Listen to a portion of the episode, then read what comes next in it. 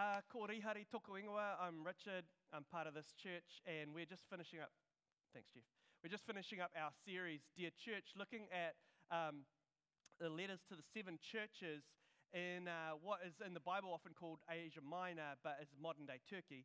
And um, this is from the just the first few chap- chapters of uh, Book of Revelation, right at the end of the Bible. And so I'm just wrapping that that series. And uh, today's, um, today's church that we're looking at is the church of Laodicea. I'll get to Laodicea in a little moment, but let me tell you a little bit about an article I read recently. Uh, this guy called Douglas Rushkoff is this um, American expert in technology, a professor, and um, gets you know speaking gigs occasionally. But he said he got offered this um, speaking gig that was uh, like an exorbitant fee that he was being offered 40,000 American dollars to do this one lecture. And um, he said that's like half his year's salary. But he, um, so he took it, and he, he, what he knew was that he was going to be lecturing to a bunch of wealthy people. Um, and when he turned up, it wasn't a whole bunch, it was actually just five um, sitting around a table. And they weren't just wealthy people, they were ultra rich, they were all billionaires. He doesn't say who they were.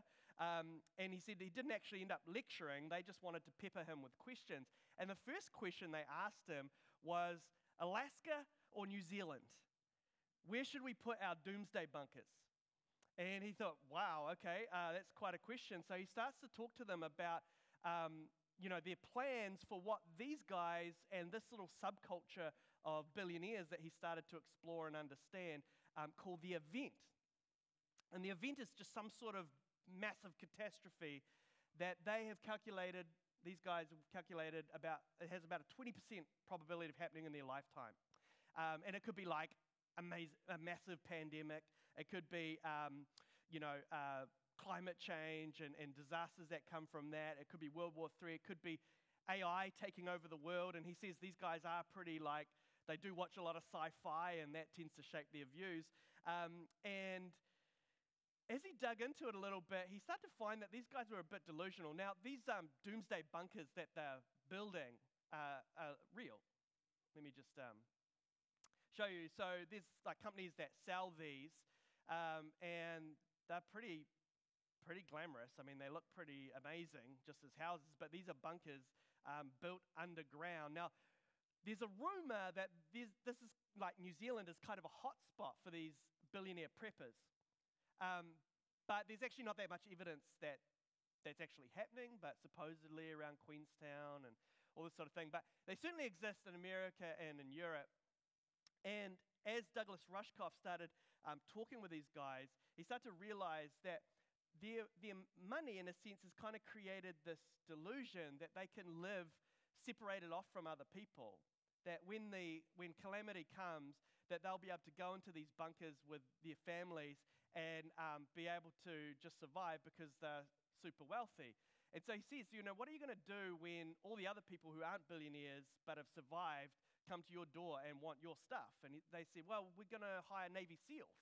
And he said, well, what, what, what are you going to pay them with if currency is no longer valuable anymore? And they're like, well, then they literally start talking about putting shock collars on the, the Navy SEALs. And, and, he, and he starts going down and he says, like, have you even thought about the scenarios here? Like, what about when your water supply gets contaminated? And they hadn't thought about that. They think about AI taking over, but not mundane things like water supply. And what he discovered is that their wealth had created this kind of delusional sense of self sufficiency that they didn't need the rest of society.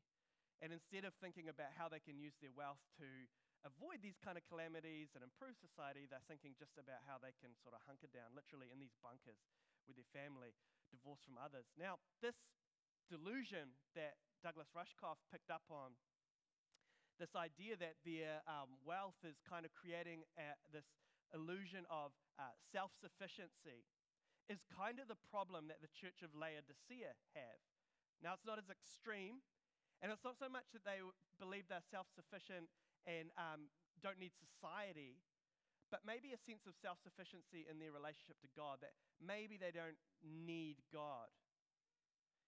And in some ways, it doesn't take much imagination to think, well, that might also be a problem that we face in our own day and age. Let me just talk to you a little bit about Laodicea before we get into the passage. The passage, by the way, is Revelation chapter 3, for those of you who want to um, get there and get a head start. so Laodicea, like I said, it's in modern day Turkey, and um, it was a wealthy city surrounded by uh, good farmland. Uh, apparently, they raised a lot of black sheep on these, um, this land because Laodicea was famous for black wool, and that was really sought after in the ancient world. And this was a core part of its economy. And it was a wealthy city. They had lots of um, flash buildings, uh, lots of monuments. They had a um, fancy medical school there. Uh, it was uh, a, a, bit of a, um, you know, a, a luxurious place to be, and the church there is wealthy. So let's, um, let's read our passage. Uh, we're not going to read it all in one hit. I'm going to do it in bits and pieces, just kind of working through it. But let's start at, um, at verse 14. To the angel of the church in Laodicea, write. Now, just stop there for a second. Remember, so this is God speaking to John, the apostle, and asking John to write this down. These are the words of the Amen, the faithful and true witness, the ruler of God's creation, which is just a very revelation way of saying this is the words of Jesus Christ. These are the words of Jesus Christ. Okay, so these are the words. I know your deeds, that you're neither hot nor, sorry, neither cold nor hot. I wish you were either one or the other. So because you're lukewarm, neither hot nor cold, I'm about to spit you out of my mouth. Now, you've possibly heard this passage before. It's one that we hear a bit, we quote a bit, and usually when we hear it, and sometimes when we ex- explain it to others, we assume that what it's talking about here is passion or commitment. Like, if you're hot, then it's like you're really devoted to Jesus. If you're cold, you're hostile to Jesus. And the problem with the Laodiceans is that they're lukewarm, they're somewhere in the middle. Now, that makes a kind of intuitive sense when you read it, but this isn't what most biblical scholars think is the, the probably what John and Jesus means here. And in fact, when you think about it, it, that interpretation doesn't really, it's not really airtight when you think about it because it doesn't really make a whole lot of sense that Jesus would prefer hostility to sort of indifference.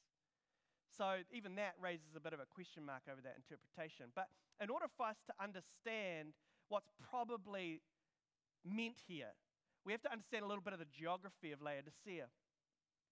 So, Laodicea, this is off Google Maps. So, like I said, this is Turkey. Um, and Laodicea is that little red point at the bottom. And then uh, 10 kilometers as the crow flies, you can see it's about 16 kilometers if you drive today. But about 10 kilometers north is this place called Pamukkale. But in the ancient world, it's called Hierapolis. And Hierapolis was in the ancient world famous for its hot baths, and it is today as well. You can see modern day tourists here um, those are so that's natural hot springs in this really unusual um, geological formations. Um, little, little. Um, let me peek behind the curtain. When I was looking this up on uh, Wikipedia, um, at the bottom, you know, it says "see also," and it has some sort of related links, and it said "see also pink and white terraces."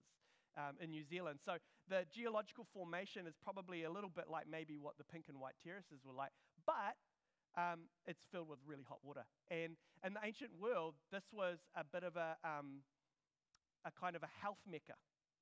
You know, you could go there and bathe in these hot waters and it would be good for you. And even today, you know, hot waters and for some kinds of therapy are considered to be good. And so you have here, 10 kilometers north of Laodicea, this kind of health spa with really hot water. It's really useful for health reasons. Then Okay, again, so that red pin, that's Laodicea. But now, if you go uh, 15 kilometers to the east, you end up at Colossae. And Colossae, you might have heard of Colossae because the book of Colossians in the Bible was written to the church there.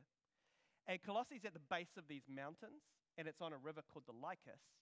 And Colossae, this is the Lycus River, um, the Colossae had really cold or like cool river water like very refreshing mountain water, great for drinking. Like really nice.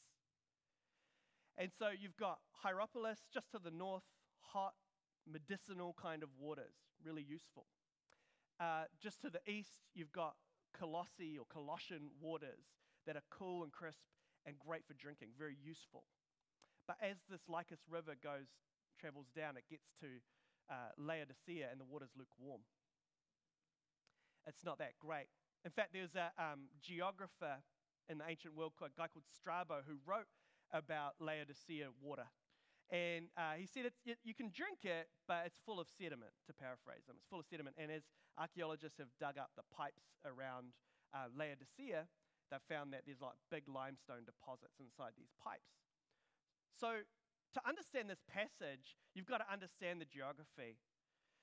And it's really sort of saying, look, you're not hot water like in Hierapolis, that's great for bathing in. And you're not cold water like in Colossae, where there's nice mountain water, great for drinking.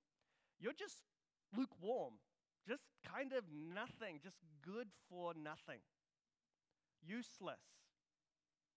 That is what's meant by lukewarm here. But what has made them lukewarm? What's made them kind of good for nothing? Well, the passage goes on. You say, sorry, I apologize that hasn't come up very well on the screen. You say, I am rich. I have acquired wealth and do not need a thing. But you do not realize that you are wretched, pitiful, poor, blind, and naked. So their problem is their, is their wealth, but probably more specifically, it's the way their wealth has kind of shaped their relationship to God. Now, it doesn't say this explicitly in the passage, but this is kind of a biblical idea. If we look at um, Deuteronomy chapter 8, verses 17 to 18, for example, it says, You may say to yourself, My power and the strength of my hands have produced this wealth for me. But remember the Lord your God, for it is He who gives you the ability to produce wealth and so confirm His covenant, which He swore to your ancestors as it is to this day. And so there's this warning that to the people of God that if you become wealthy, you're going to be tempted to think that this wealth came from you and that you don't really need God. It hasn't come from God, that you are self sufficient. And this is the kind of the spiritual danger, I guess, if you like, of wealth. Or at least it's one of them. And there's possibly a whole lot of them. But one of the dangers is that we've got it all, and so we don't think we need God. And even if we pay lip service to God, functionally, the way we actually live our lives is as if we don't really need God. We've got everything we need in our bank account, in our homes, in our job, and in our lifestyle. And that's something that we face too. That's a, that's a temptation that we face in our own day and age. Because the irony that is being pointed out here is that although Laodicea, the Laodiceans are wealthy, they're actually kind of poor. There's a kind of poverty in their wealth. And it's probably coming from their sense of self sufficiency.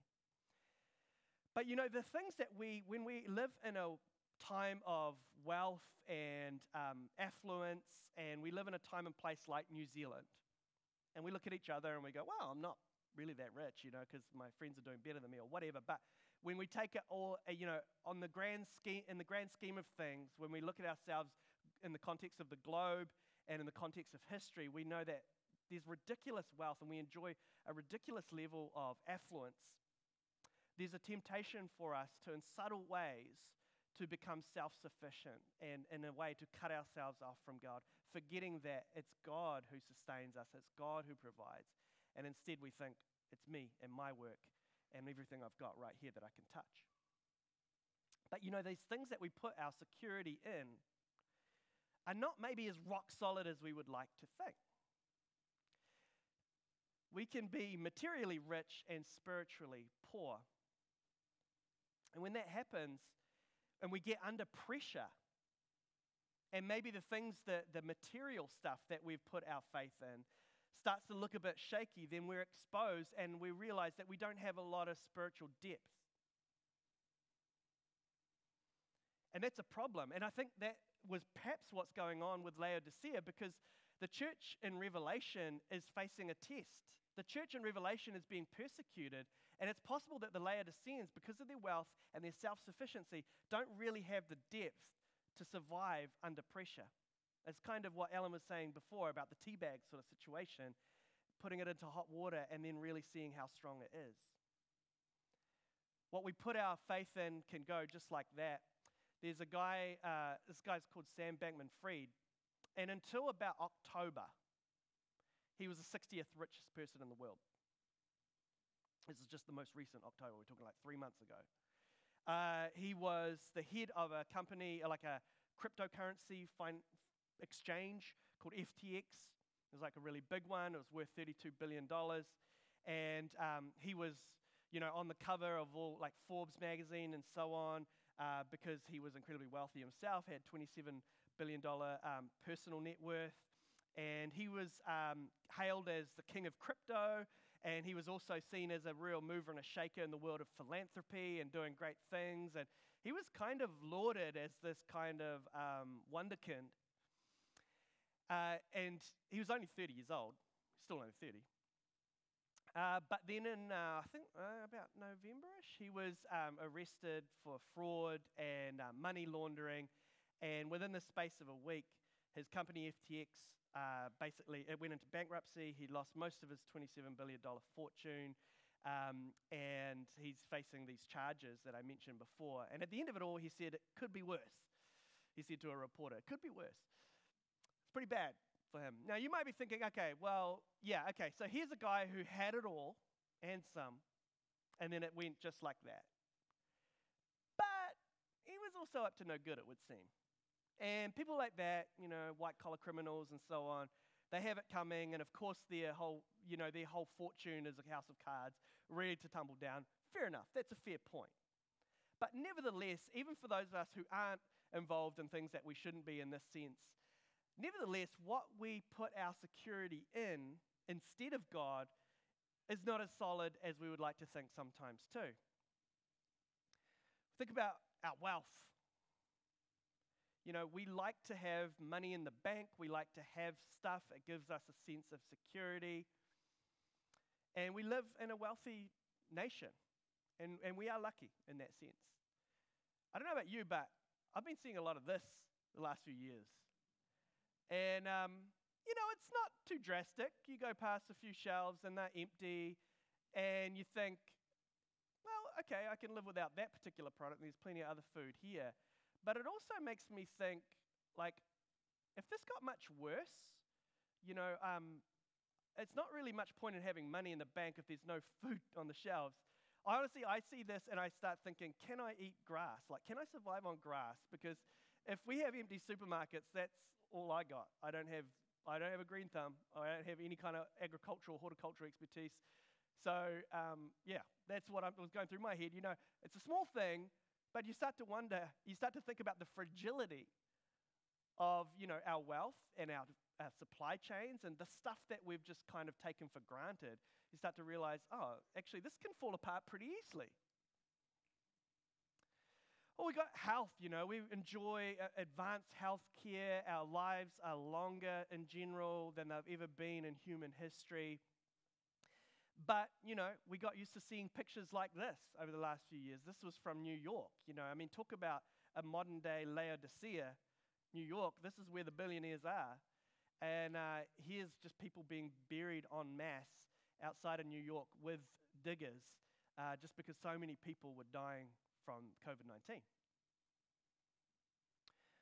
Well, we take peace. You know, we live in a very peaceful nation. I think New Zealand, last time I checked, was number two on the World Peace Index or something like that behind Iceland. So we, again, are very lucky. We're blessed to live in a very peaceful nation. And yet, it was just a year ago that we saw these kind of scenes happening outside of Parliament. And we think of our safety. You know, we live in, again, lucky. We live in a safe place on the whole. And yet, this summer has been just unprecedented levels of flooding particularly in the Hawke's Bay, but really all over. And it, we're not even sure it's over yet. And, uh, you know, you see in all these scenarios that these are the things that we rely on and in some ways put our faith in, if you like. and they can go just like that. We're a little more fragile than we realize. So we're vulnerable. And if we're like the Laodiceans, we could be found wanting when, when these sorts of things start to happen. We could be found that our roots are not all that deep in Jesus because, in fact, we've been putting our faith in our stuff, in our lifestyle, in the security that comes with all that. I think there's something, though, for us to hear here. Going back to Revelation chapter 3, Jesus says this Those whom I love, I rebuke and discipline. Now, that doesn't sound all that nice. And I think one way we can understand this, but I, I don't think it's the most helpful way, is that God is just sort of dishing out punishment to teach us lessons. I don't find that very helpful. But if we look at what Jesus said, um, there was a situation in Jesus' time where a tower in Jerusalem, the Tower of Siloam, uh, fell over and killed 18 people. And when things like that happen, you know, people kind of wonder, like, what is God doing and what's this mean, you know? And, and Jesus said this Those 18 who died when the tower in Siloam fell on them, do you think they were more guilty than all the others living in Jerusalem? So he's saying, you know, do you think that there was some sort of like they were sinners or there was some sort of like reason for that that we can figure out? And he says, I tell you, no. But notice this he doesn't give an answer. He doesn't say, well, this is why it happened. Instead, Jesus teaches, so, um, treats this as a teachable moment. And he says, But unless you repent, you too will all perish. The point is not why it happened, is God behind this, but what can God do with this moment to teach us? Or how might we respond in such a way that God can teach us? It's a teachable moment. You know, um, this week I was getting my haircut at a barber, and when I finished up and stood up, the next person in line at the barber um, was a little boy and his mum. And his mum I recognized. And it took me a second to remember her name, but I said, Kelly. And it was a girl that I'd gone to school with, and I hadn't seen her since school. And I had to refresh her my name. Obviously, not that memorable. But I said, oh, Richard Goodwin. And she, oh, yeah, yeah. And we started reminiscing a little bit. And pretty much the first thing I said to her was, You remember when I broke your arm? And she was looking really like blank, like, no, I don't remember that at all. And I was like, yeah, you know, at intermediate school, Cambridge Middle School, we were 12 years old, and I broke your arm. And uh, she said, I remember my arm was broken. I just didn't remember that you did it. And I, so I told her the story of how it happened. She said it was actually only just fractured, it wasn't broken. But, but what happened was um, my friend, who was kind of an alpha male, um, had this cool hat. He always had cool stuff. And she, I, I don't know what, if there was some sort of sparks going on between them, but she took his hat and ran away with it giggling. And I look at it and I go, my friend, he's an alpha male, I'm a dweeb. I can maybe just raise my social standing just a notch if I just chase her down and get that hat back for him. Because he's standing there and he's kind of going, oh no, she's taking my hat. That really sucks. And so I just run after her, rugby tackle her to the ground, and get the hat back. And I walk away and I turn around and, and she's crying. And all her friends are gathering around her and picking her up and they take her off to the sick bay. And I started to worry at that point. Gave the hat back though, but I started to worry. And I went home that night because she wasn't in class. She was in my class. She wasn't in class for the rest of the day. I know. and if you'd said that to me at that time, it would have resonated with me because I went away for the weekend and I was just brooding over this the whole time. Didn't tell anyone. And then I got back on the Monday of a weekend of torture, and she walked in with her arm in a cast, and I said, I'm so sorry. And she said, It's okay. I just told everyone that I fell over. And I felt good. And I don't know what you think, like you ethicists out there think of this whole scenario, but I'm telling you, I, I felt guilty until I knew I wasn't going to get in trouble, and then I felt good. Um, now, imagine it was my habit of going around and tackling girls, just that my thing, and you came up to me and you said, Don't tackle girls. I'd say, no way, man. That's my thing. I'm going to keep tackling girls. But then I tackle Kelly, knock her to the ground, break her wrist, and uh, break her arm, and I'm feeling really bad about it. And you came up to me then and you said, hey, I don't think you should go around tackling girls. Then I would have thought, yeah, you're actually right. In fact, you wouldn't even need to say it to me. As far as I'm aware, I never did that again. Because that, that moment where I saw the natural consequences of my actions was a teachable moment. It's not that anyone, much less God, caused that to happen necessarily. It's just that these were, this is what became of my actions. This is what has happened. And there's, a, there's something to be learned in that moment. And I think this is the kind of idea here in Luke 13 that this, this tower falling, it's a teachable moment. It's a moment for us to go, hold on, how are we living our lives? Now, we've been hit by crisis after crisis the last few years. These are teachable moments. We are living through one gigantic teachable moment. And so the question is how are we going to respond? In Revelation chapter 3, it says, Whoever has ears, let them hear what the Spirit says to the churches. We can have a teachable moment and miss it because we don't really have the ears to hear. We're not listening. We're not willing to learn. Mark Gardner, one of the elders here, often I often hear him say, "Don't waste a good crisis." You know, and, and in a sense, we've been li- living through various crises, and if we just um, stop our ears to what God might be saying to us in this moment, we are wasting a good crisis, a chance for us to hear a word of correction from God. And what Revelation 3 says our response is to be is to be earnest and repent. Repent is like having a change of mindset, of going, hey, you know what? Maybe I have been putting my sense of well being and security in all that I have and all that I enjoy. And maybe it's not really rooted in God.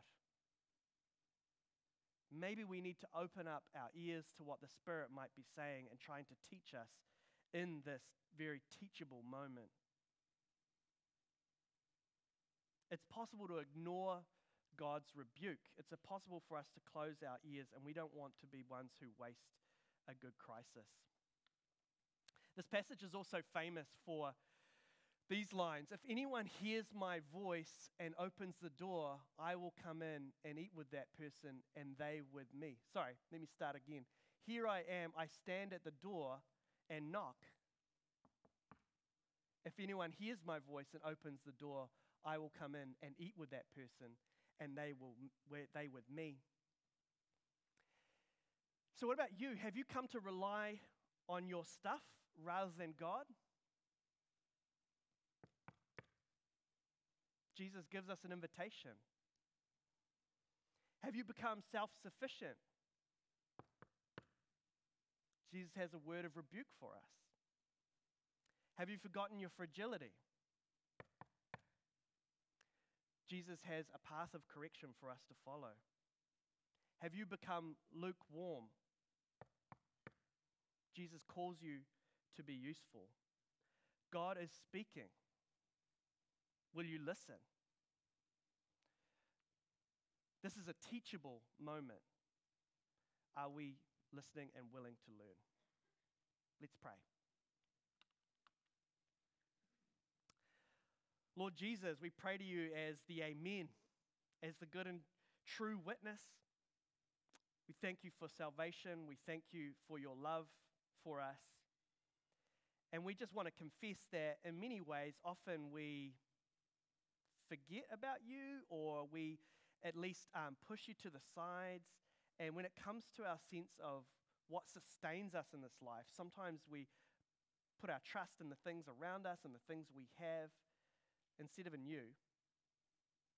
I pray that as we are confronted with various crises in our world, that we would see these as teachable moments, moments for us to tune in to what you might be saying to us and what you might be calling us to. We want to be people who, whether we have a lot or little, we have real depth in you.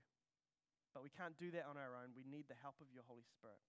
So we ask for that in your name and in the power of the Spirit. Amen.